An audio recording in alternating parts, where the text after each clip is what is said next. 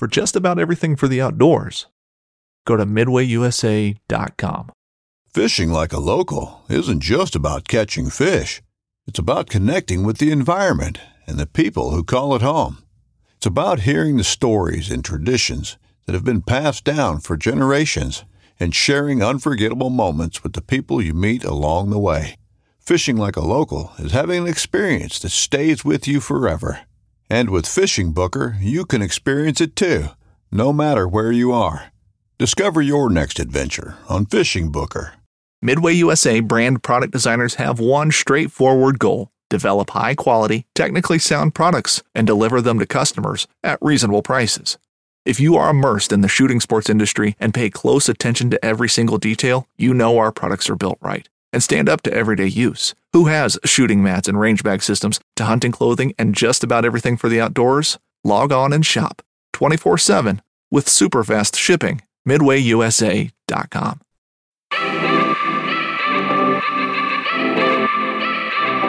Happy Tuesday, everybody. Today is September 20th, 2022. And today's guest is two of my good friends, Justin Thielen and Pat Cook.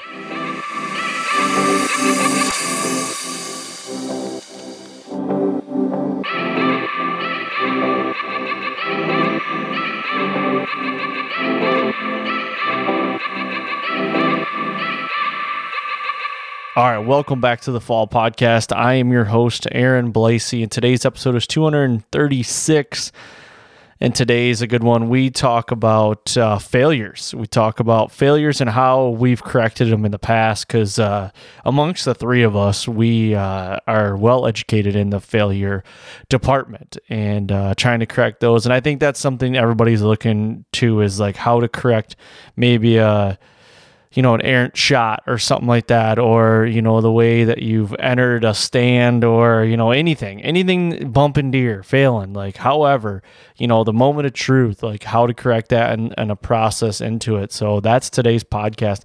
We actually recorded this back in August and it was going to run early September, but getting into the latter part of September here, I think uh, it meant more sense now. So this will be running now. Um, you'll hear me in the the intro talk about how we record in August, and you know I just wanted to bump it back a little bit. So that's that's the that's the gamut.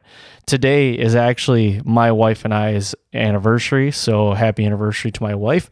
We've been married eight years, but we've been together for a lot longer. Uh, you know, since 2009. So with that being said, I want to get into a little bit of partner stuff here. So, guys, Helix Broadheads, we're getting closer and closer to season. You hopefully you guys are shooting these things and and getting them dialed. But uh, use Fall HX10 at checkout if you want to get some Helix Broadheads. Go check them out at helixbroadheads.com.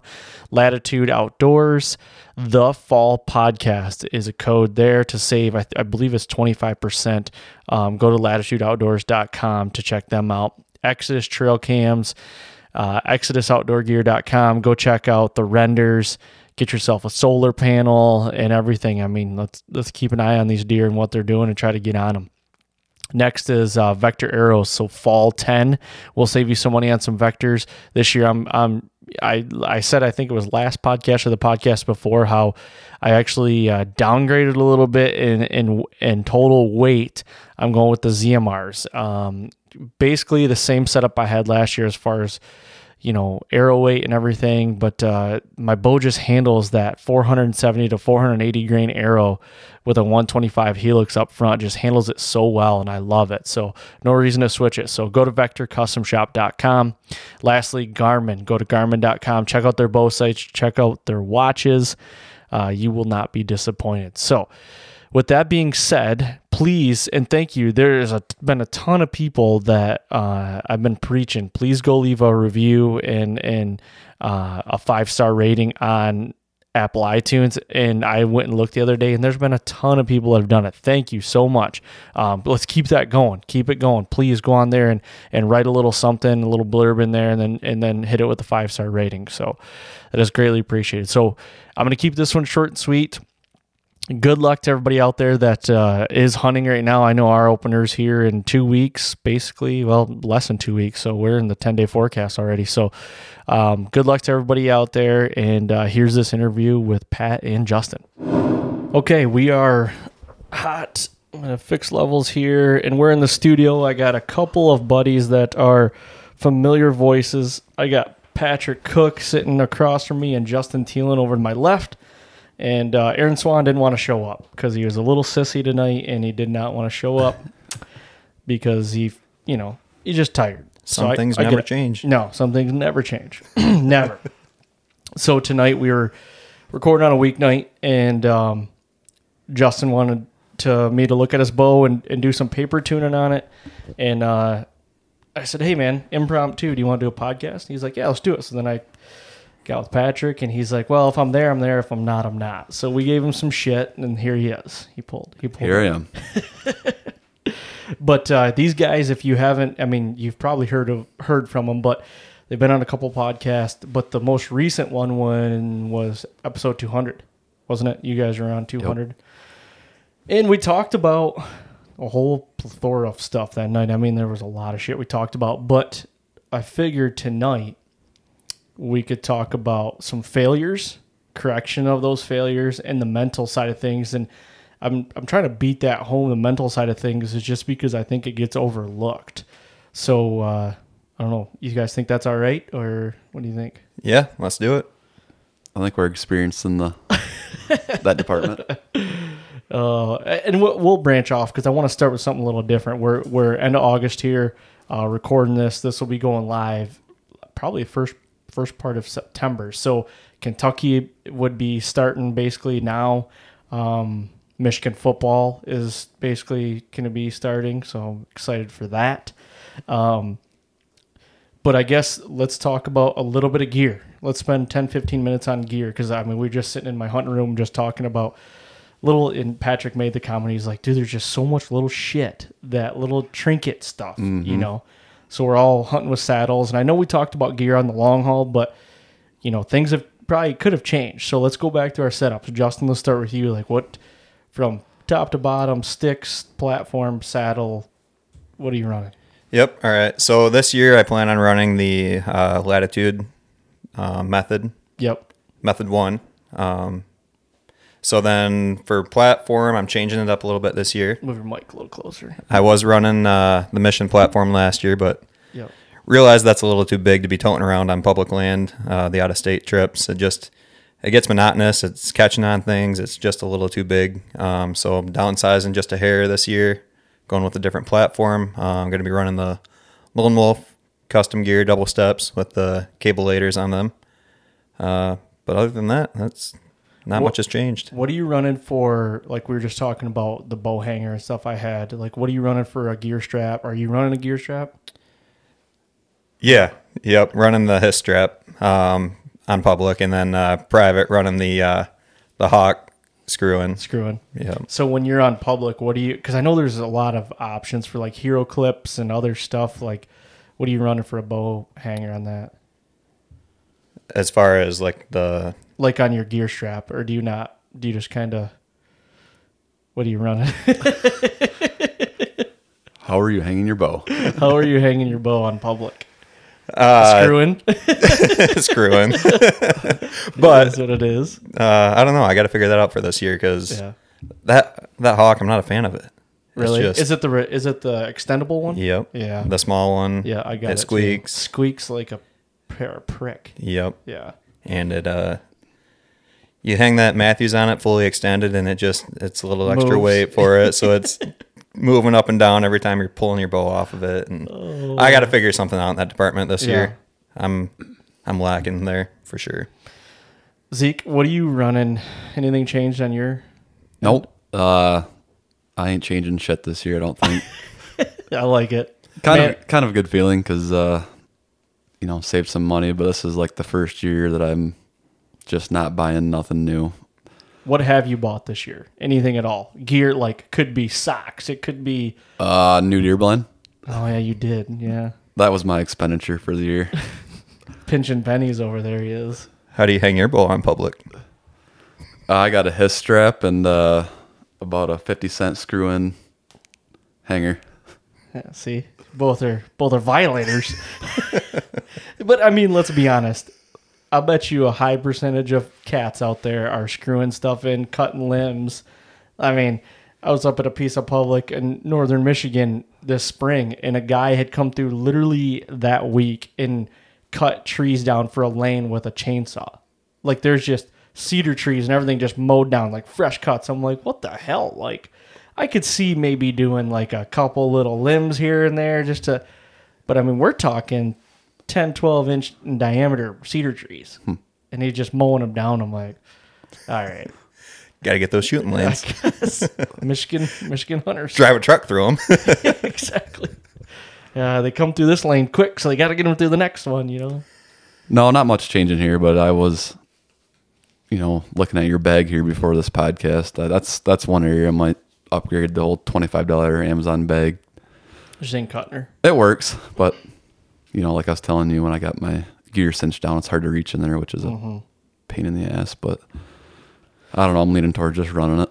Well, in my bag, I don't know if I've told people yet or not. It's not no big secret, but I'm running an Eberlestock Bandit. Um, I was trying to do the super minimalist thing this year. I'm going to run the X-wing platform, and then my sticks, as of right now, until Latitude comes out with their sticks, I'm running four Novix Minis is what I'm going to be running.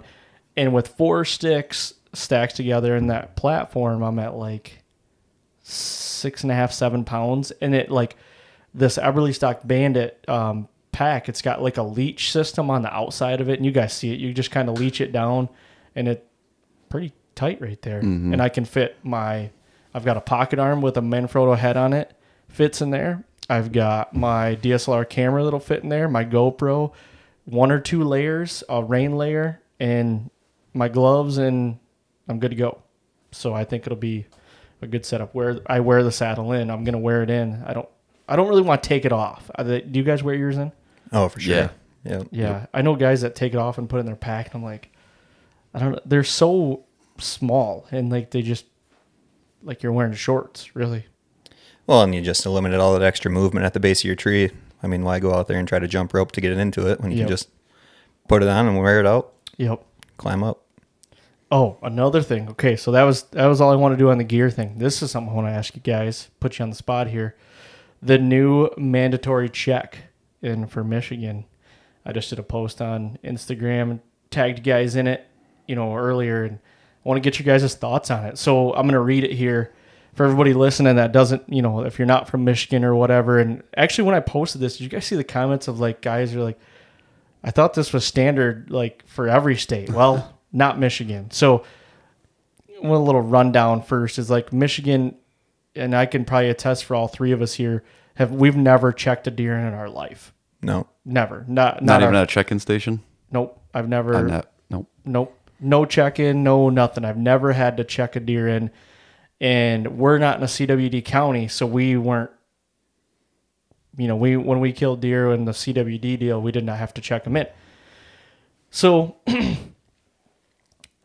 Michigan, they come out with their harvest logs every year, and I I honestly think they're complete fabricated numbers. I don't know where they get them from. I don't know if they have just pulled them out of the air, but so like and and I want to preempt it with like this mandatory phone in check or whatever. It not everybody's going to do it, but we're going to be better off with numbers than we are now. I feel like that's where my head's at. So this is what it says: the mandatory deer harvest reporting, starting with the fall of 2022 deer season. The Natural Resource Commission and DNR are requiring online harvest reporting for all hunters who successfully take a deer. Hunters must report. Now, this is where it gets a little hairy in some of these.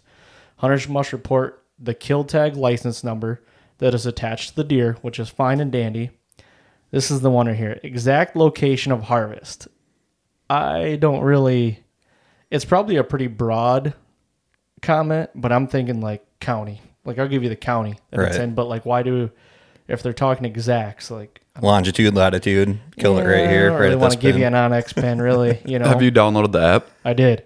It's a pretty nice app. Like I, you can buy your tags through it. You can apply for preference points and everything through it.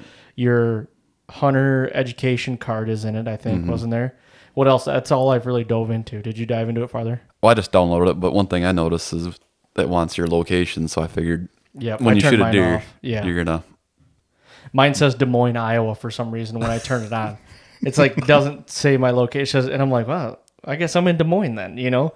But it, it'll ask you, you know, if you want to enable your location. I just say never or you can put like while you're using the app if you want, but um so yeah, then it says type of deer harvested, antlered or a doe, number of antler points if it's a buck, some personal information, uh, type of hunting device that you used. And you got to report it within 72 hours of recovering a deer. Failure to, failure to comply with harvest reporting on can, can result in a misdemeanor.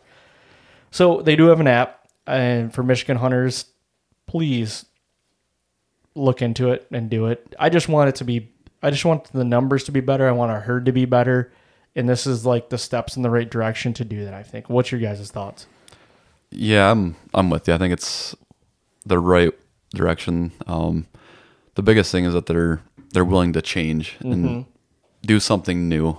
Um, I think we'll get a better grasp on our numbers that we're killing every year. And like I said, that's the biggest thing is when's the last time they've made a change really, like a major one. And this is kind of the change that might lead to some future changes that'll kind of align align with our visions. Agreed. What do you got? Yeah, I agree with all that. I guess I'm just curious. Do you get like a confirmation after you check your deer in that you have to pro- provide at the processor, or are they checking confirmations? Same with like a taxidermist. Are they going to be checking your confirmation number when you drop your You know, your cape off? I don't know that in other states and in Kansas as well. They give you a number you got to write on the tag. Yep. So then you have that number that's on the tag. Um, but then like Missouri and people from Missouri might bash me or something, but I haven't filled out a tags from Missouri since 2017. But what from what I remember is on their app, basically it tells you to punch the tag, and when you hit that button, like your tag is already like it sends it right to the database. So if you get stopped or anything like that, they can pull you up on the database and you can see that you punched the tag for this deer. I don't know if it's going to be something like that or if they're going to give you a number you have to write down. I don't know that. Yeah. But it's a good question. Yeah. I mean, a lot of people are going to be wondering when they go to drop it off. You know, and Right. if you don't have your confirmation number when you show up there to drop your deer off, there will be a lot of surprised people when they get there. Yeah. Especially like the older generation that's not tech savvy. They're going to struggle with it, I think. Well, and I think that kind of brings up a good point too of like, you know, when you go to a if you do take a deer to a processor or a taxidermist, you know, you have to have the tag with it, you know. So could there be some sort of scanning op you know, scanning operation at a butcher shop, let's just say, when they come when they scan your tag and if if it doesn't scan right there that you punched your tag electronically, then that puts a red flag. Like so you just have more people like you're trying to keep more people honest. You know what I mean? Like right. scan that thing with like whatever it is, and if it's not punched, it sends a tag. Like you know, and then but you still have to get people that just take it home and cut it up themselves. I get it, but Mm-hmm. like there's a lot of people that use butcher shops. Right. You know, so if you want to monitor even more, take it a little step further. Maybe I don't know. I think it's I think it's pretty cool because like Oklahoma last year when we were hunting down there, they had up to date information, so you could see that within this unit or within this county there has been X amount of bucks killed, and then it actually lists each one like by points, so you knew that there was a ten point or a twelve point Really? Yeah. harvested within that That's really county cool. within that same season. And you could even look up your your unit you're hunting, and like you know whatever unit you're hunting. You can see oh, 14 point was killed yesterday here. Right. That's right down, pretty sweet. Yeah. Right down to the county that you're in. So That's cool. I Pub- can see public that. and private. But they're just to give counties. They don't give like townships or anything like that. Or I think it was just counties. just county it and just then needs private to or public. county. It doesn't need to be anything more than that, in my opinion. So, yeah, I think it's a step in the right direction. We'll see how it goes. But like, I'm just gonna reiterate to everybody listening that if you're a Michigan hunter, you're coming to Michigan, please exercise it. You know, try it out, do it. If you're for the greater good, and you know, we all want to kill better deer and you know, and and have deer hunting for a long time. Like this is a step in that direction to to achieve both of those. Hopefully, the next one we can go to is a one buck. Right. But uh, I don't know. We'll see. you don't have to necessarily have the app, right? You can call it in. No, you can call. Uh,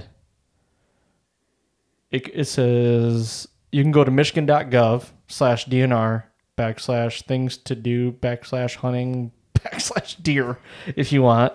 And you can do it there or you can do it on the app. And I think I, I, I think you're right. I think you can call. I gotta look into it a little bit more. So but the the app is called Michigan DNR. So and it's a pretty what I've looked at, you you know, it's a pretty intuitive deal. Gives you the weather, you know. Um the sunrise, sunset, stuff like that, barometric pressure. So it's got like a little weather deal on it too. So I don't know. Drawing results, inbox, you can look at a map, regulations. Yeah, regulations right there. So yeah, I mean you can check your preference points. So like my bear preference points, I've got 14.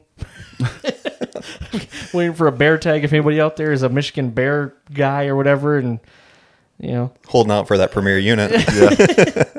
I just haven't been able to go in 14 years. I literally have 14 points. I envy you. I want I want to so bad, but now I'm getting to the point where I want to be kind of a slam dunk. like I've been waiting for so long where it's like Well, you're almost you're almost there. I can almost draw uh, Drummond probably. right. So, all right, let's move on a little bit. Let's talk about uh, the kiss of death. I'm going to call it, but uh, the failures. I feel like um, you know when you listen to podcast or just you know might even be YouTube content as well. Not a lot of guys talking about failures. I recorded with Jake Bush last week, and you know I asked him about a couple of his failures, and when we were done recording, he was like, "It was kind of weird." You asking me about like failing, like you know, not a lot of people ask me that. So like when we consume this content, whatever it might be, podcast form or YouTube, it's like these guys are making it look so easy, but really, reality, the Andy Mays and the Jake Bushes and the Dan Faults and stuff, they're failing a lot. You know, it's just not at the forefront. So all three of us have failed a lot, and I say we get into them. Yeah. You know, you say that like the the YouTube stuff. So I watch a lot of uh, Jeff Sturgis stuff, and I listen to a podcast, uh, Wired to Hunt. They had Jeff Sturgis on there, and he was talking about the same exact thing. Like he had a year where he either missed or he I think he wounded one deer and missed two other you know significant bucks. But when you watch YouTube and you watch and you see the kills that he has Tells a different story. year in and year out, I would have never guessed that that guy missed a shot in his life. Mm-hmm. But listening to that podcast, I was like, wait a minute, you know, I'm not the only one. Yeah.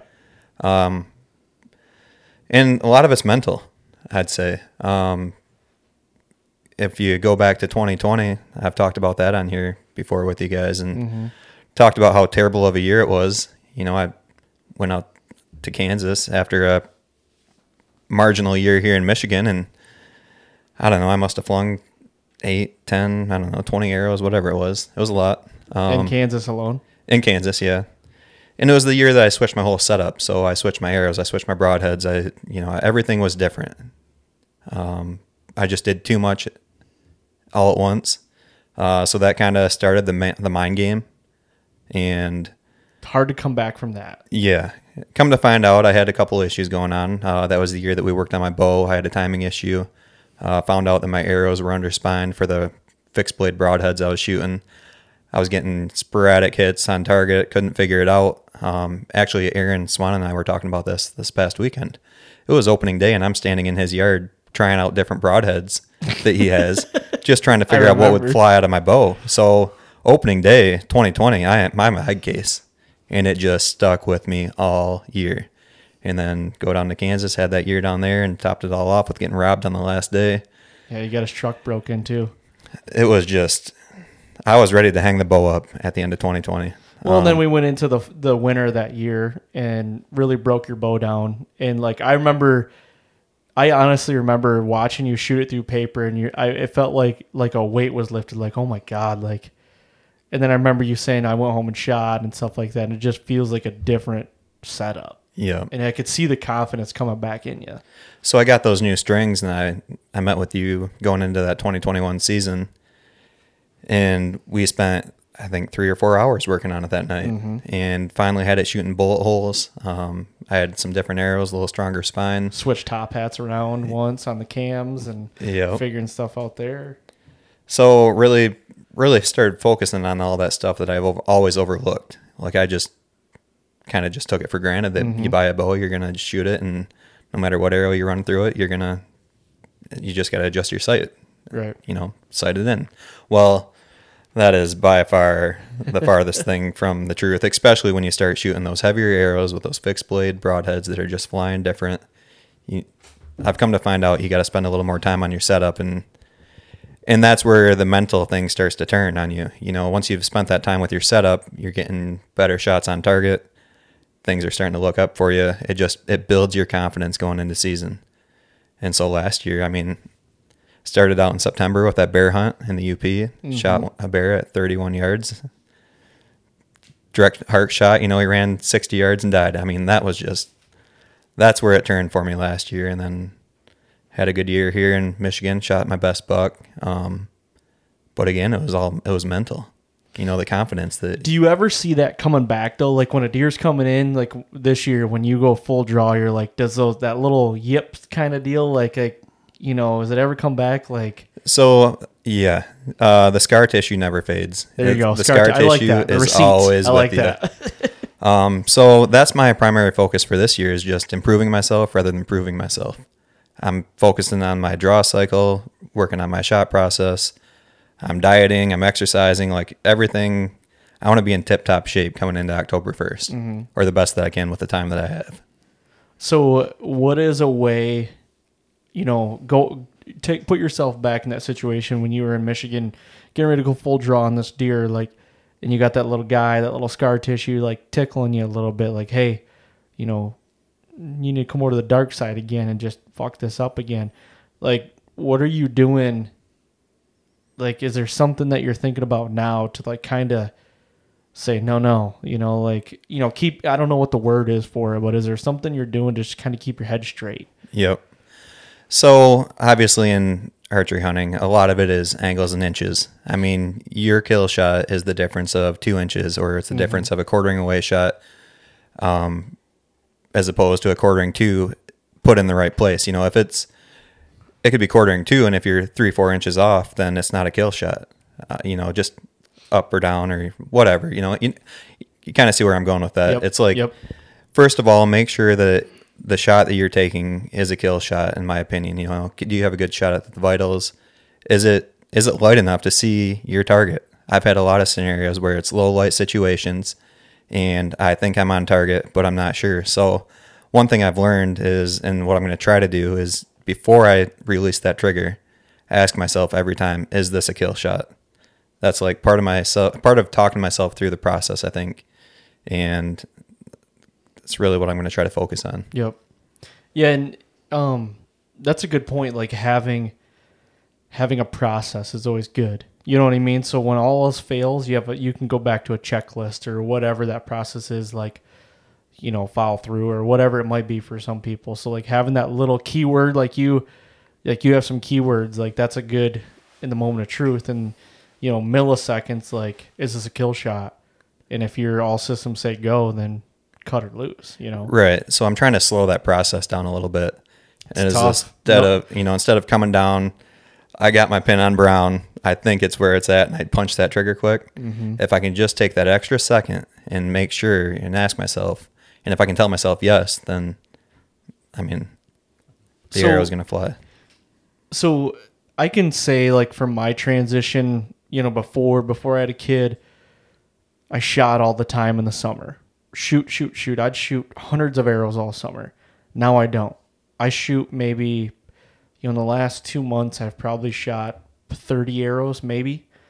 But 30 good arrows. Like I don't feel like I need to shoot shoot shoot shoot shoot um because I think it can create bad habits, but also like it makes me not want to pick my bow up. Does that kind of make sense? Like it, like it's you know, I want to keep it fresh. I don't want to be like, oh shit, I gotta go shoot my bow. You know, mm-hmm. like just get out and I, I have my bow in a in a position where I can just grab it and grab an arrow, put my release on, and go shoot one, and shoot a cold one, shoot two cold ones or whatever. And then there's times where I'll get the saddle on because I'm trying to work with the saddle as well.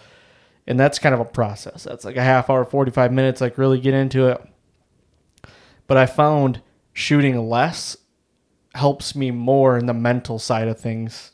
Sounds really weird, but that's kind of what. Well, I think that's true too because if you're out there shooting 30 arrows, yeah, your first five arrows, your first six arrows are good. you're doing. I think you're doing yourself a disservice when you're shooting that 20th arrow on a sitting because you're wobbling, you're fatigued, and you're not.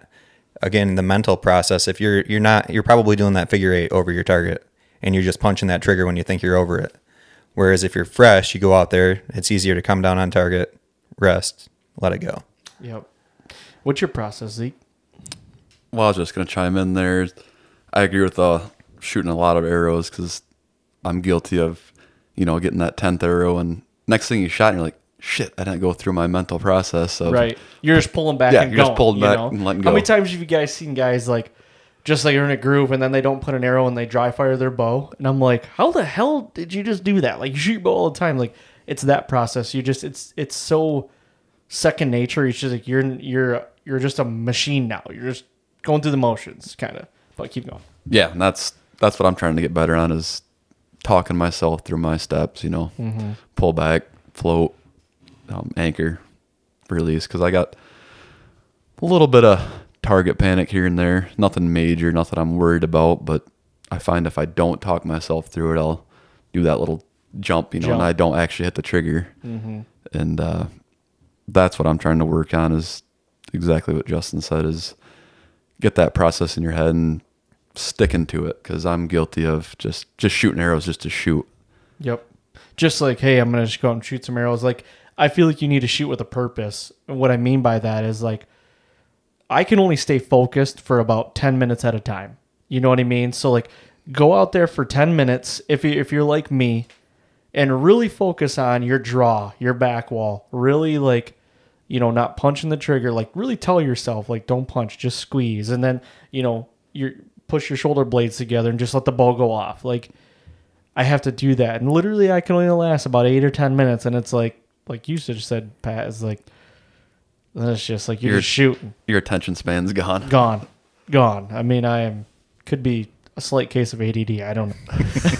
I have no idea, but it's just less is more for me, you know. And then I also don't feel like I need to go out and shoot my bow. Like I used to think I need to build that quote unquote muscle memory up to pull my bow back and everything. I don't think that now. I, I literally I have to be able to pull my bow back one time and hold it and let her eat. You know, we're we're going to tree stands or tree saddles and hunting. Like it's not like we're going out. If it was out hunting, okay, I'd be a little different process. But like, you know, I really think just just do practice. You know, for as long. Clint Clint Casper says it all the time. He shoots a cold arrow, one cold arrow a day. You know, sometimes where he's just like, I'll just pick my bow up and shoot a cold one. That's it. That's all. Yep. You know, so less is more. Yeah, and then in the truth of the moment, that's what it is. It's just one arrow. It's one cold arrow. Um, oh, where was I going to go with that? I just had a thought. But I guess one other thing I would say is, um, you know, as you get that scar tissue built up, it's it gets even harder because, I mean, we're dudes. We're all pretty competitive when Alphas. it boils right down to it. So. You get a lot of mental abuse from the buddies, and I, it's all Oh, in- yeah, it's it's all in good fun. Um, and honestly, I'm probably harder on myself than the buddies could ever be. But that that plays a factor too. You know, you got to get that kill back under your belt to get that monkey Back off your back. top, yeah, you know? It's all good fun, but you're lying if you say it doesn't bother you. well, it just tears you up It does. because you know you're better than that. You just you, Oh, and you want to do better than that, but it can be mentally draining. I keep talking about like, you know, a couple years ago I missed that deer behind the house, and you know he it was a poke, it was a little over forty yards, but a shot that I can make, and I rushed it, um, shot over his back. But the thing I did wrong was, I, as he come out, he was in I was on a field edge, and you know he's got nowhere to go. Like I mean he's got a place to go, but he's not leaving. Like any you know I get to full draw and I'm filming myself, so it's like trying to film and get him make sure he's on camera. And I know he's on camera, but that's just my head. Like I'm I'm wide. He's got a good ways to go um, to be off of camera. But then it's like I put the pin on, and then he takes like two steps, and in my head those two steps were like he's gonna leave. So I mad at him and I stopped him. And then he's just like, "Oh, what was that?" You know, he's like alert, and I'm like, "Oh, this is easy pickings," you know and he ducked before the bow or the arrow came off my bow basically you know and it's way over his back and it's like after that happened i was disappointed but i'm like I had a heart to heart with myself in the tree. Like, you can't be mad because what you just did, you can fix that. That's controllable. Like, the details leading up to that hunt, which, you know, I've said in other podcasts and like how to get on that deer, that's stuff that, like, you know, I did right. So I'm trying to get the positives out of that. But the shot, I can fix that. You know, and it's like, it's different. I've had a problem with stopping deer all the time it's just second nature. You watch Primos when you were a kid, and that's what they did. You know, and it's just mm-hmm. like I'm like, why do I do that? I do it all the time. Yeah. I don't know. That was my biggest struggle last year. Stopping deer. Yep. I think I talked about it on episode 200, but twice last year, Michigan buck, and then my Oklahoma buck. Well, you hit the Michigan buck high, right? Yeah, I hit him high, but But not thi- not like crazy high, like it was a kill shot. backstrapped him. Oh, you did. Oh, okay. But I, that's the one I ended up shooting later that season, the same one. That's right. I forgot about that. But shot high that instance. Oklahoma did the same thing. I mean, that one I I still still take to my grave that I had to stop him because I had a window between autumn olives and it mm-hmm. was now or never. So let's you can control it, but then there's also it's so circumstance driven. There's just times where you either got to let be good with letting the deer go, or you got to stop them to Yep. get your chance. You know, out of state, I'm taking that chance of stopping him all the time. Do I know the right answer? Is he gonna string jump me? Right. I don't know. I mean, How far was he? Uh, 32, 32. and I shot him for like 28, And he high still 20. He still ducked it. So with that, you know, and that's just another process, another cog in the wheel there of like, do you shoot for twenty?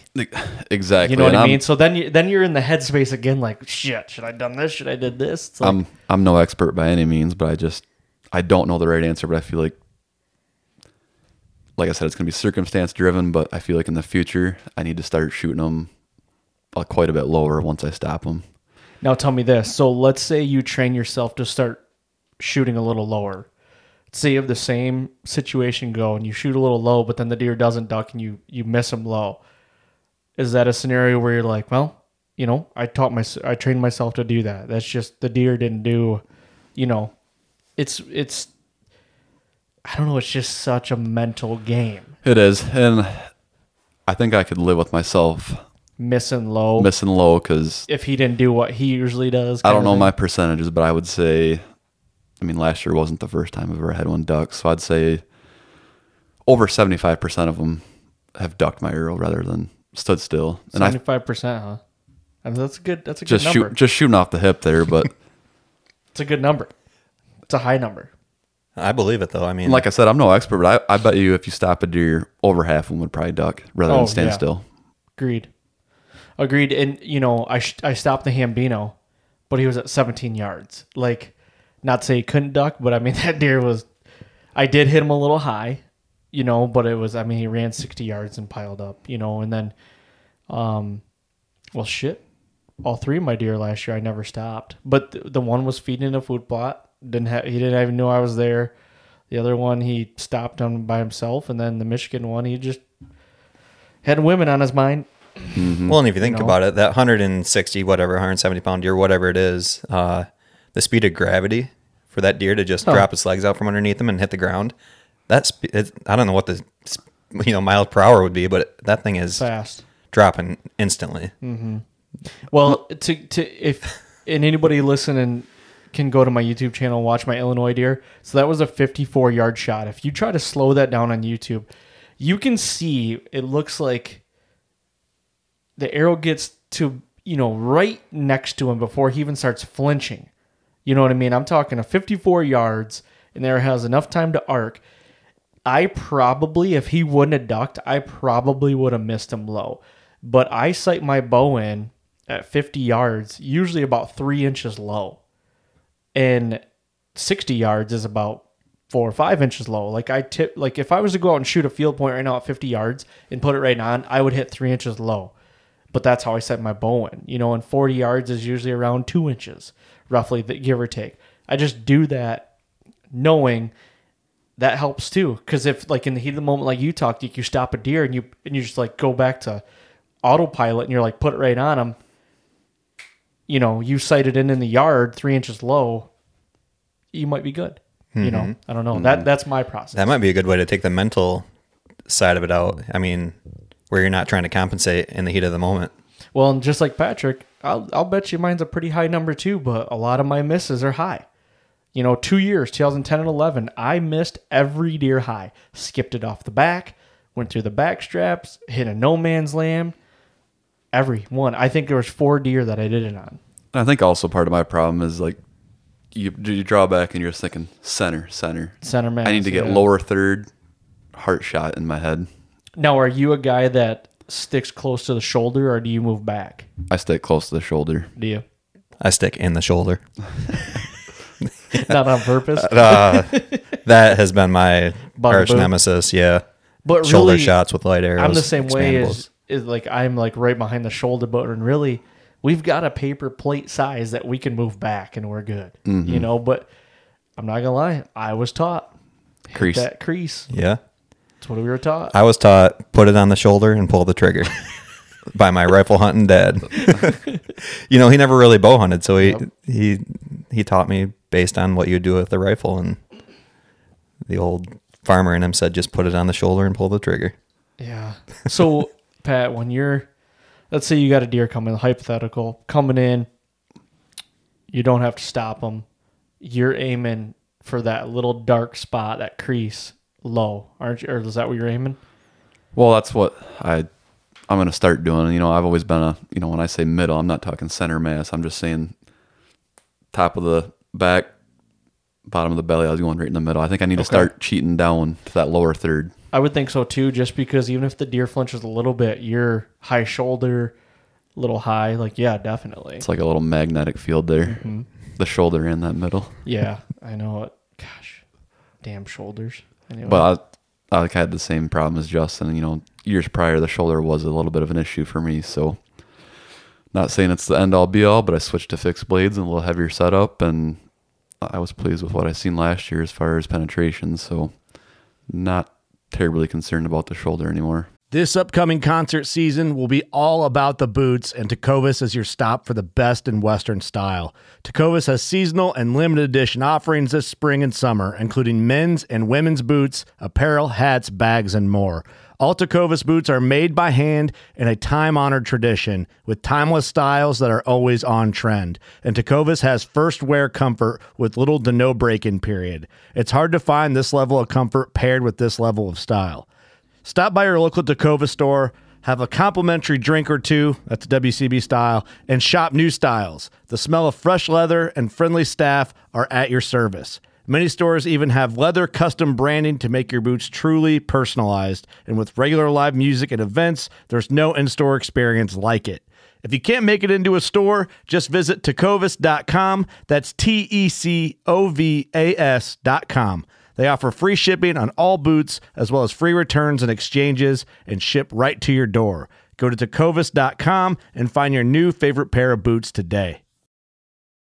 Hunting boots are a critical component of any successful hunt. Whether walking a short distance to your blind or trudging miles through rugged terrain, your feet are carrying the load. Without the right boots, you could give up early and lose out on that trophy just over the ridge. At Midway USA, we make selecting boots for your next hunt easier. With just a few clicks of a mouse, you can decide on what's important, like waterproofing, insulation, size, width, and savings. For just about everything for shooting, hunting, and the outdoors, check out midwayusa.com. what um, what is your guys? Because we all run fixed blades. You guys have been running fixed blades a couple more years than I have, I think. Um, what's been your all around? Like, what fixed blade you guys running? I think we're both running the same one, Yep. that Magnus, Magnus? Stinger. Yep. Yep. Buzzcut? Is that what it is? Buzz cuts. Yep. Two One- blade. You got a bleeder. Yep. So, what has been your guys' blood trails like? Because that's one question I get a lot about the helix and stuff like that. I have three scenarios I can play it off of, and but I just want people to know, like fixed blades in general. Like, what are we looking at here? Well, I think last year was my first year. with the Magnus? Yeah. Um, I thought you shot him for two years. I thought you, last year was your second. I think last year you just picked him up. yeah. I think It, it was, oh, it was because it for was- the bear hunt, right? Yep. Because you guys went up bear Yep. hunting. Yep. Um, I'm impressed. I mean, Justin, you were on my one track job with my 10 point. behind the house. I mean, that was the red carpet. Yeah, we, there was. I mean, it was a straight walk the whole time. Where'd, Oh. where'd you hit him at? Perfect right behind the shoulder. Yeah. Came out low chest and Ah, yeah. in front of the other leg. He was quartering away a Right little bit. through the goodies. So that one, I mean, Yeah, he's gonna bleed. it's gonna bleed. But uh, the other one, it was okay. I mean, nothing crazy, but I mean, so far I'm I'm not saying they're great, but I'm not saying they're bad. I mean, I think I knew that switching from a mechanical to a fixed, I was gonna give up a little bit of bud trail potentially, but right. So far, you like them though. yep, I know you've killed a couple deer with them. So what do you like? And bear. Yeah, I mean, both scenarios last year. I wasn't painting red carpets by any means, but it was a steady walk on both. I'd say. I mean, we didn't And really. we've we've all three have shot rage before, so it's Yep. like we're not getting rage blood trails, but we're getting. To me, I'm getting good enough. You know what I mean? I watching deer die, and they're leading me to my deer, the ones that I don't see. So in uh, 2020, that same bad year, I actually shot an eight point here in, in Michigan with a Grim Reaper three blade expandable and hit that thing pretty good. Didn't have a single drop, drop of blood. We found the deer 70 yards away, probably, and we actually tried to track it backwards, no blood, Still with a couldn't- three blade expandable. Really? 70 yards, no blood. So I don't know. I mean, I've had I've had a plethora of different scenarios, and when you think you'd have a crazy gaping hole with a two and a half inch three blade expandable broadhead, I, I just ended up with nothing. And then you'd think you'd be on pins and needles with fixed blade in some spots, and I mean, it was pretty steady the whole way. So Yeah. I'd say the jury's still out, but I'm not worried one bit about what that fixed blade's gonna do. I think I don't. I'm not worrying about it either. I think uh, mechanicals really shine in your marginal hits. You Yep. get better blood. Not. I wouldn't say a shoulder hit, but like a, a hit back or high. You might you might be top of lung, and you might get like a two inch cut where Yeah. you just make a slice through a lung or a liver when it's like, oh man, really uh, escaped one there. You know what I mean? Like I think that's where it shines. But I feel like you know, I don't know. I I'm just on the the side of things where I'm taking penetration and over a blood trail and the reason being is because I want two holes in the thing for more for you know possibly more blood. I don't get a lot of two holes before last year. I, I was getting one hole. Same. You know, that's I wouldn't get a hole. I wouldn't get an exit. We're we're we're, we're working with entries. That's it, and typically that's a little higher. So, um, killed a lot of deer with them, but you know, and, and I think, and I've said it before on here, where you know when a uh, when a fixed blade blows through a deer and the deer just kind of runs off like what the hell was that? Like they have no idea. Like they'll run 50 60 yards and then they'll end up getting sick and then it's like that's where it's over you know? I've seen that many times. So i'm, I'm looking for that penetration. Yep. but yeah you know it's it's it's crazy i'm chomping at the bit right now for season definitely um what do you guys i mean we're we, we we're seeing bucks now like what do we got here but uh i mean zeke and i are going after a lot of the same bucks so we already know Right. what we got so Teelan, what do you got uh, just over here working on building up that hit list. Yeah. Uh, I got three on the list right now. I've got a probably my number one's a 10 point, um, about 130 inches. But I've been drooling over a six inch that or a six point that might go I, I like 80, him 80, 90 inches. I but like he's him. just massive eight, 18 inches wide, seven inch G2s, and no brow tines hardly. he's just got he's just massive Yeah. you know he's just like i would think i mean you've seen obviously more pictures than i have of him but is he is he like a three-year-old you think is he older deer Yeah, so I got pictures and videos of him from last year, and you can tell he's probably a Oh, do? good two and a half last year. So I'm saying he's three and a half, maybe four and a half this year. We'll That's put him on the ground and find out. let's ground check him i like that like the ground checking okay so what uh out of state this year you guys you drew kansas Yep, Kansas. and you did too so you you that's right you two were in the the boat that did draw and then the other five didn't draw right Yep. Correct. So what's your guys' game plan? You gonna go back to the well? Like you were having Teal you had some good luck over there and some spots, and Zeke, so did you. Are you gonna go right back in or what? Uh no, I'm gonna switch it up. Um probably gonna see if I can get my guide to take me back to one of his honey holes and Which guide's that? little brother. Oh yeah, The buckhound. Yeah. the buckhound. Might see if we can get him to sit with me a couple times since the, the bucks just gravitate gravitate towards him. He's like a he's like a big buck, or he's like a buck gnome. Yeah. you know, just sit right here, like a little gnome on a on a on a house. Just sit here. But no, I'm not. Uh, I mean, I'm sure I'll check out a couple of his spots, but I got a Because couple. he didn't draw Kansas this year. He didn't draw, but he'll be with us, and he's, he's talked about maybe going on a hunt or two, and um, filming you. yeah, we'll see how that plays out. But I got a couple other spots in mind. Um, I think the the common theme is go deep. Usually. We and, try, uh, you know, try to just go gotta deep. try, and uh, you know, try to pull off some all day sets. Like that's gonna be the hardest thing for me is staying in a tree all day. But It's tough, man. the biggest You thing talk is about a mental game. All day Yeah. sits. You know, when you start packing those like day after day after day, that's tough. Yep. yeah. I think the biggest thing is uh I think that ten to two window, the the proof's there Yep. for our group, you know, in the recent years is that's a good window to have your ass in the stand. You know, on out of state hunts, I like to in the mornings. I like to go, especially in the rut, go in just after gray light. You know, just kind of ease your way in.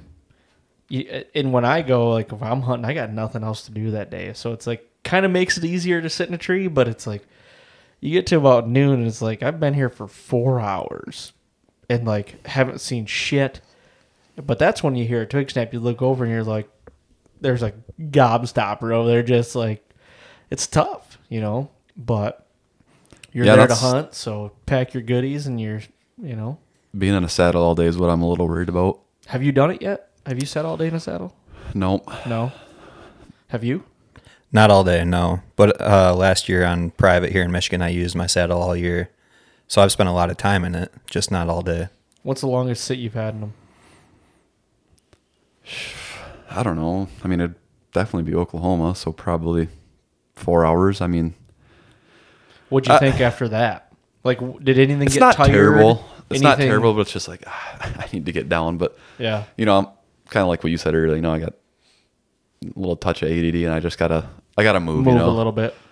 so that's that's one thing I need to try to do. You know, tough through it, but that's even in a normal stand, it's hard to do. tough you know and it's you know life gets in the way too like around here i want to sit all day around here like my my cameras show me that in the rut phases like one o'clock that noon to one there's just bucks cruising every year you just got to pick the right day obviously but like i've told myself and i did it twice last year where i, I took peyton to school and then i went and sat in a tree at like nine to one you know, and that's tough. Like the sun comes up, and you're just mm-hmm. like you're just you're just sitting there, you know, like a turd in a tree, you know, and it's it's like man, it just feels weird.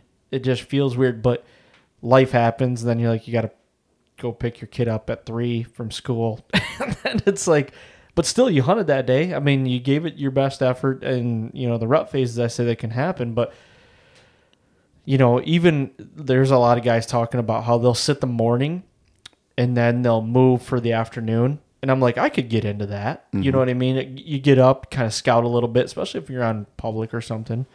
Find a new spot, set up for the evening. Like, I could get into that for sure. I don't know. We'll see. My biggest thing is when I spend those extended hours in that saddle, my back just starts giving out on me. It starts hurting, and then Even with the method, uh, yeah, really. I mean, I need to. I try to adjust it. and I'm moving up there, but the longer I sit, the more I'm adjusting it, and I've I've kind of got back problems anyways. Um, so one thing I'm trying to do this year to combat that is doing some sit ups and stuff at night, doing some crunches, trying to work on my like core strength Yep. Because I think that'll help me going into those longer sets like that. And it's hard to get time to go like go to the gym, but I've got 20 minutes before I go to bed, so I'll just lay next to the bed and Do the, do go. it- It sounds cliche, but No, I think it it's going to does. help. Yeah. and you know, like there's I've been trying to run as much as I can and you know, I've always say like I'll come back from a run and I'll be dead. Just dead. And my wife will be like, How far did you go? I'm like, ah, I went one point three miles and she goes, Really? And I go Yeah, but my my lap time was like seven twelve. Like I don't have like I have like a like a fast like I feel like that's a fast pace. Like like I I I won't don't know if I'll ever be like the five mile guy. You know, that's like like in 12 minutes I could be back from a two mile run and like, but I did it pretty hard. You know what I mean? I'm just sweating and I'm just gonna die. More of a know? sprinter than a marathon guy. or like a bottle rocket. You know? Whee! you know, not like a diesel engine. Um, but anyway, so yeah, like whatever you have time for. Like I do the same thing: push ups, sit ups. Like yeah, like working on the old girl here. But uh, my core is more of like a wet biscuit than a, than a washboard. So I don't know what's your what what gets. Uh, there's got to be something that gets tired or you know when you're sitting that long. Feet, your feet get hurt. You know nothing. no, it's really just my lower back. I'm picking your brains because I haven't sat in a tr- saddle in 11 years. So, and I remember when I did it, it was my lower back, like it hurt. Yeah. And I, I'd have to agree with Justin. I mean, that's maybe it's just me, but I mean, they're, don't get me wrong, a saddle's comfortable, but whether I'm in a tree stand or a saddle, after a certain amount of time, it's the back's barking. Mm-hmm. My tree stand, like, it doesn't matter what tree stand I'm in, brand, whatever, it does not matter.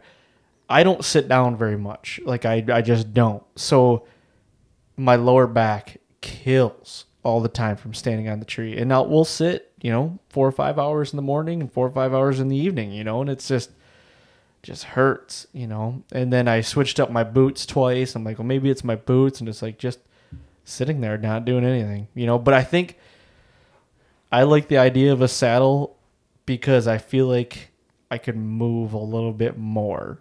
You know, might not be good, but you can adjust. Like I heard uh, Andy May on a podcast talk about. He's like, in an all day sit, I'll adjust my saddle thirty to forty times. Like he's like, I'm just constantly adjusting because Yeah, just tr- trying to stay comfortable. And if you stay comfortable, you're going to be deadly because you're staying in the stand logger. for sure. Yep. But and you know it's one thing to do it for one day, but when you go out on those out of state trips, you're doing it five days in a row, six days row. in a row, seven days in a row, and by day eight, you're like, all right, I'm ready to just do something different. Let's talk about that a little bit, like getting in the grind, getting the mode of things, because you guys have been on out of state hunts too, and you're there to hunt for seven, eight, nine, ten days. When you get into that daylight, or you know, morning sit, evening sit, or all day sit, like how do you how do you stay positive? How do you do you have a, a method you do? Is like how do you do it? You want to talk about a mental grind? it's super mental because you have highs and lows. Your buddies are killing deer. You may or may not be be seeing anything. Depending on the situation you have in front of you, you could either be all chipper and all smiles, or you could be like, "Son of a bitch, what what do I got to do?" Well, and then you got your wife at home with a kid, possibly that it's like she probably be home. You know Yeah. what I mean? And it's like, so how, what do you do? I mean, what how do you keep that positive attitude when things aren't going, or or maybe it's yeah when things aren't going right. It might be like day six or seven of a eight day hunt, and you're like you're with four other buddies they've killed or had opportunities, and you're the one sitting there with your thumb up your butt, like. you really got to maintain a positive attitude and you got to have you got to have fun too with it like don't go back to camp at the end of the day and be all pissed off because you missed a buck or you didn't see anything you got skunked you just got to go in back to camp and think that tomorrow is going to be your day you just got to maintain a positive attitude but that is the hardest part i mean it gets it gets grueling on you What um I don't know where I was going to go with that question. It's it's difficult. I want to do a hypothetical here. Okay. Let's say you're down and it's probably happened to one of you guys. Let's say you're down on a trip with your buddies.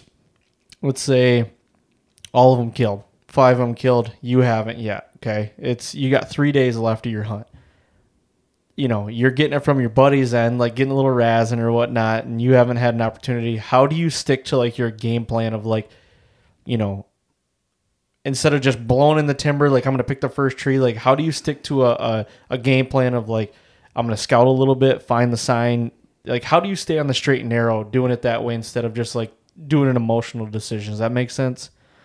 Yeah, yeah, I've been there before. Uh, out of seven of us, I was the last guy that hadn't shot, hasn't hadn't killed anything yet. So Didn't even bend limbs back. uh, yeah, that was 2020. But I had plenty of practice that year. Plenty of opportunities. But again, you know, you're you're the last guy. You got to keep trying. You can't just throw in the towel with three days to go. But like what I'm So- saying is, how do you how do you s- stay from like a, away from making an emotional decision that might even cost it even more? I you you just got to take it back to the basics. Yes. Yep. Keep take it back to the basics. Uh, camera pulls, check cameras, um, go off intel. Obviously, you've had six other people covering a lot of ground. Take some of their feedback. Where's the hot spot? Try to get in on some of those places and and set up and see what happens. Uh, that's, do you that was become my, a s- do you become a, s- a stand or a spot jumper, or do you just ride the whole like I know I've got faith here? Like that's a hard one too because That's I've tough. done both of them. I've been like I'm gonna start jump. I'm gonna start chasing cameras. I've chased cameras before. There's a buck here. There's you know somebody told me to go there. I'm gonna do that. But then there's times where I rolled the hole and I'm like, nope, I'm doing it here. And this is if it doesn't happen, it doesn't happen. I'm a jumper. I start jumping around looking for opportunity. Um, I just I feel like if I sit in the same spot for the next three days and I don't see a thing, I'm going to be beating myself up and I'm going to be wondering what it would have been like if I would have tried that other spot that I had in the back of my mind, or you know, went and checked out a different area. I'm looking for a different opportunity, mm-hmm. changing up the scenery. Something's got to change. Yep. Zeke. I like to give it a couple days, but after two, I gotta jump. Yep. But I think back to your main question, and, it's, and I had to do this to myself, but you gotta have the mindset that if you don't kill, it's not a successful hunt. If you don't, it's not all about killing. Okay. Yep. It's not an unsuc- unsuccessful hunt. I mean, the very first year we went out in 2019, I was one of the ones that didn't kill, and I was like, man, this, you know, it was me, and- me and another guy at the very end. It's raining, it's blowing cold. Everybody else is yeah, everyone else is back drinking beer. Warm, dry in Warm, the dry. Cabin. We don't drink beer. and just your mind just takes you back. Man, I wish that was me. Man, I wish. And then you got to go back to the basics. Like, I ain't at work. I'm on vacation here. Why am I so pissed off? Mm-hmm. And just, just the whole, the whole thing. Take it all in. You know, you're gonna be mad if you don't kill one, no matter what. But it's not the end of the world. You just gotta, like Justin said, stay positive and just take it all in, and just put your best foot forward. I mean, not to sound like a motivational speaker, but you gotta pick out the positives in it. Well, and that's a good point too. And like, I think what you're kind of saying is like, find the little wins. You know what I mean? Like, what are the little wins here? Like, you might have went in and and maybe you saw a shooter, but he was off in the distance. Like, okay, that's a little win. You know what I mean? Like, he's there's one here. Now I just got to adjust. Or, you know, I'm I feel like I have negative tendencies, but like, maj- like I'm a positive person to the point where if we're all in camp together, I'm I'm just as jacked for you guys that it would be like if you're coming back and having the worst hunt of your like me as a buddy, I'm trying to pick you up as much as I can. Like, yeah, I'm gonna do a little razzing, but I'm also gonna be like, how can I help you? Like, let's so like position yourself with good buddies in a in a circle to go hunting with is is a good one too. Like I want if I'm down, I want the guy to take like come over and take me be like, "Hey man, check this out. This is what I've got on my map or whatever right here. How would I go in there and like I'll help you carry your stuff in or whatever? Like I want a guy that's going to jump up and do that and give me the opportunity to say, "No, I'm good." Or, you know what I mean? Like just those are good people to have around you. You know what I mean? And like your brother's one, like Austin, he's he's a positive human. Like he just he wants to see you be successful. In my eyes, like that's you guys have spent more camps with him like on the road than I have, but he's just like he doesn't say shit if he has a mouthful, but he's like ultra positive. Yep. You know. So just position yourself with guys like that too, which you guys have we all have. Like all of us are a good group of friends and you know, might be a bad egg in there too. I don't know. no, I'm just kidding. But no, that's the mental side of things, man, doesn't get talked about a lot, and it's just finding that little process to how to combat that. And that, I like to ask guys like that, like, what's your deal? You know, when you go to full draw, do you, you know, one buddy he's got like on his riser he wrote relax. Like look like right above his pin housing, it's like right on his riser it says relax, and he's just like, just a little note. You know, when I go to full dry, I look at that and it just like takes me back to zero, and I'm like, I'm in. Yep. You got to have that that check for you, Mm-hmm. that self check.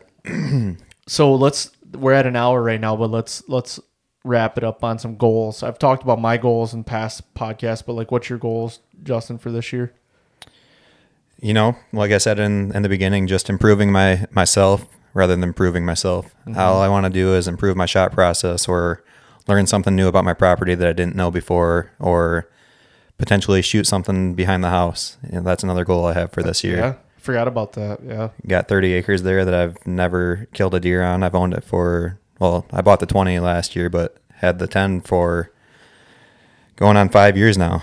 And I did some, uh, some clearing it back there this past winter, took out some canopy. I got a pretty nice food plot going in now.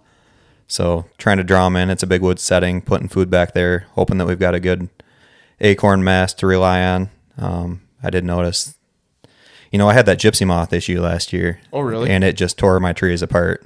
acorns they didn't eat the acorns then? There was zero acorns, Zero. no droppings on zero acorn mass last year. It looked like November and July.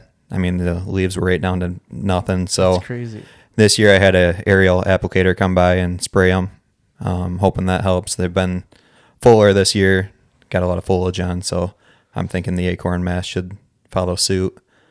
Um, would like to be successful in Kansas. Really going to try to mentally prepare myself for that. Put in those longer sits, grind it out. I don't want to leave there this year because chances Go- are going deep yeah, going deep, spend some time back there. Um, but I don't want to leave at the end of the year this year and be wishing that I would have done something different mm-hmm. because I probably won't be back there for a couple of years. Got a couple extra hunts on the horizon coming up. So probably next year and the following year, it'll be three years before I go back to Kansas, more than likely. So want to lay it all on the table and not leave any stone unturned. for sure man it's a good goal all are good goals little goals but like self goals you know i like that like making yourself better and in these little processes your shot process like that's a good one that's that's a big one you know zeke what do you got I would say just becoming a better bow shot this year. Um, is one of my main goals is having some better kill shots. I mean, last year that ten point I shot the second time. That's the first time I've stroked a deer perfect And like that, really and good. it felt really good. Um, didn't actually see him go down, but he was about ten yards from me being able to see him. You know, he just went into the cedars, but I think that's that's number one. Just some better bow shots, um, which you know, like we talked about this whole podcast, uh, talking yourself through a better habits, um, relaxing, stuff like that. Stuff I'm working on just by doing routine shooting, and then second, I think piggybacking off Justin's coattails, getting on a good Kansas buck, um, one for two down there. So first one, nothing, nothing crazy big, but my goal is to get on a nice one and hopefully be my best buck to date. kill slob I hope so. hell yeah man How about you? Um, kill a public land buck is my one of my high end goals. I've never hunted public land, you know, in state or out of state. Never done it. So, um, got a trip up north early October. You know, I I, I want to kill a buck, but honestly, the camp that the guys that we're have, like, I just can't wait to share camp. You know, a lot of cool guys that I want to learn from and just like converse with and everything. And it's totally different. I've never been up there scouting this area. Nothing. It's we're literally gonna pull in, speed scout and hunt. You know, um, and it's the it'd be October like fifth through the tenth. So it's like who knows what could happen with weather. It could be hotter and shit. It could be raining all weekend. I don't know. Could be. We'll see. But you know, and then I've scouted the shit out of some public land that you guys know about um, up north and got some decent deer on camera and um, really discouraged with it though. Not gonna lie to you. Um, a lot of swamp, a lot of cedar swamp, not a lot of change in topography. Um, the deer are there, but it's very intimidating. I've said it before. Like public land is, you pull up and there's thousands of pub- acres of public land, and it's thicker and shit, you know. And it's like, you know, it it's it's difficult because, in my opinion, it's flat. I like having terrain features, and not say there's not, but it's not like they're very gradual hills. Um, but I just haven't done a lot of swamp hunting, so it's something new for me. Um, A lot of second guessing. Am I in the right spot? so much second guessing, dude. And then you've got like, you know, I got a couple cameras next to some next to some parking areas, and it's like, you know, people say to go deep, but then some people say to stay close, and it's like, you know, and I'm reading the sign. The sign's really good, you know, really good, and I don't want to say too much, but you know, and it's like if I'm 200 yards from a parking lot, yeah, who gives a shit? But I don't know. I, I just gotta. I've still got an issue with leaving deer to go. You know, I feel like I'm wasting my time. So, question for you. I, I've been wondering about this. So, you being newer to the public game and mm-hmm. that comment right there, leaving deer to go find deer.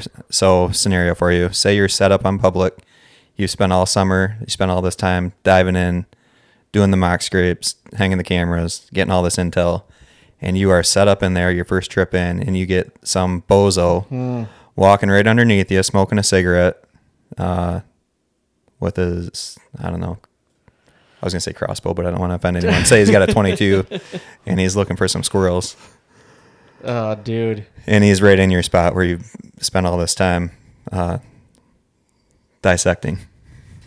What are you doing? Oh. Uh, I mean, I'm getting down. I'm moving for sure. Yeah, and it's like, you know, I'm a type A person. I like to have control, you know, and I, I'm a, I'm like private. I can control it. In the fact of like, how many times do we send a text to each other? It's like, hey, are you going hunt tonight? Where you sitting at? And like, we try to manipulate that. Like, don't want to run into your, you know, don't want to run into somebody or go in somewhere where somebody had already hunted it the day before or whatever. So you can kind of control it. And it's just like, man, I'd have to move though. I'd have to move. I'd be pissed right off probably. And that's like that's where I ask a lot of people about public, like you know, how many guys walk up on you and, and how do you react to it? And it's like I tried to put myself in that situation. How would I react? Like, well, think about it. Like, let's say it's November, early November, first week of November, crispy morning. You drive 45 minutes an hour to get there. You get up. It's like i mean that beautiful morning you know and you got deer on camera maybe or it's just like a morning to be in the woods. You've got nothing to think about that day. Your wife tells you hunt all day. You know what i mean? You mm-hmm. got it. You Frost on the in- leaves. oh man. Starts getting crack a day. here comes two headlamps. I'd be fucking pissed like i would be irate you know what i mean like I, I don't know what I would do. And that's the public game too. That's what we run into down in Kansas. I was sitting on some hot sign on the edge of a river, you know, pretty deep back in there. Not, I wouldn't say it was like crazy deep, but here comes a guy on his kayak, like nine, ten o'clock in the morning. Like, what are you doing coming in here at this time? And he's just rolling and he gets to a shallow spot, and he gets out, and he's dragging his kayak across the rocks. Shit, probably. Oh, just making all kinds of ruckus. And it just takes the wind out of your sails. I'm like, What'd you do? I wrote it out. I just I sat it out because I'm like, well, maybe you'll kick something to me, or you know, maybe some something lucky will happen. But I wrote it out. and I didn't see anything the rest of the day, and it just it made me think like, should I have got down and and made a different different opportunity, or did I do the right thing and and ride it out? I don't know.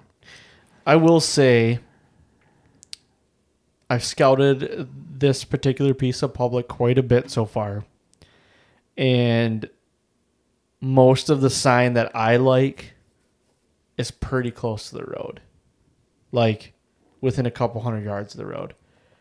Um I think I'm in a couple spots where they're overlooked. Like I think I have one spot where it's like here it is. Like I'm gonna. I I don't think anybody goes in there for a couple couple particular reasons, but um, that's one of those reasons. I might just like really gear up everything to go in there and hunt, and then the first day, here comes Billy Bob.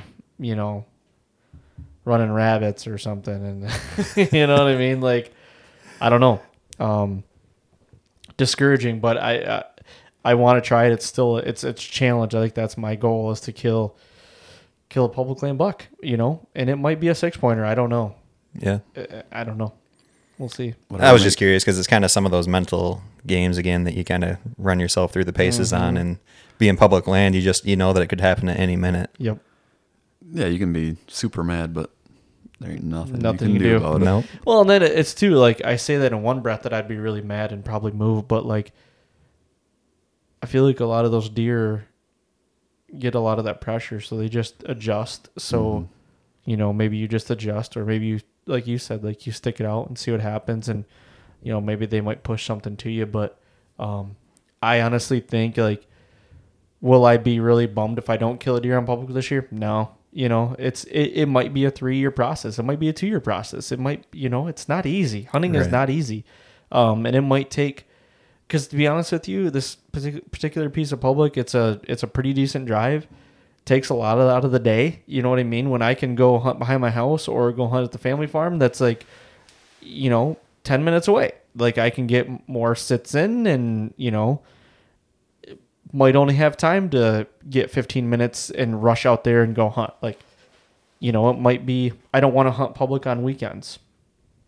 I don't see it, like, I just feel like that's when everybody's to be doing it. So it's to be a Tuesday or a Wednesday, possibly a Thursday, where I can just scoot up there for probably an evening sit, you know, and just see how it goes. I don't know.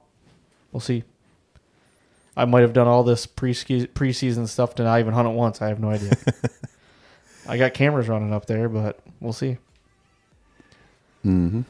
I don't know. All right, boys. I appreciate you guys doing this little impromptu podcast. Um, good information in it. Just wanted to bullshit and pick your guys' brains and talk a little bit. And you know, we were going to be together working on bows tonight, so why not sit down and do a podcast? So yeah, always fun. appreciate it, fellas. And uh, Thanks. as always, everybody, thank you for all the support and all the downloads out there. Don't forget to go support all the partners that help the Fall Podcast run. Please go to iTunes, leave a five star rating, and leave a written review. And don't forget, we'll be right here next week on the Fall Podcast.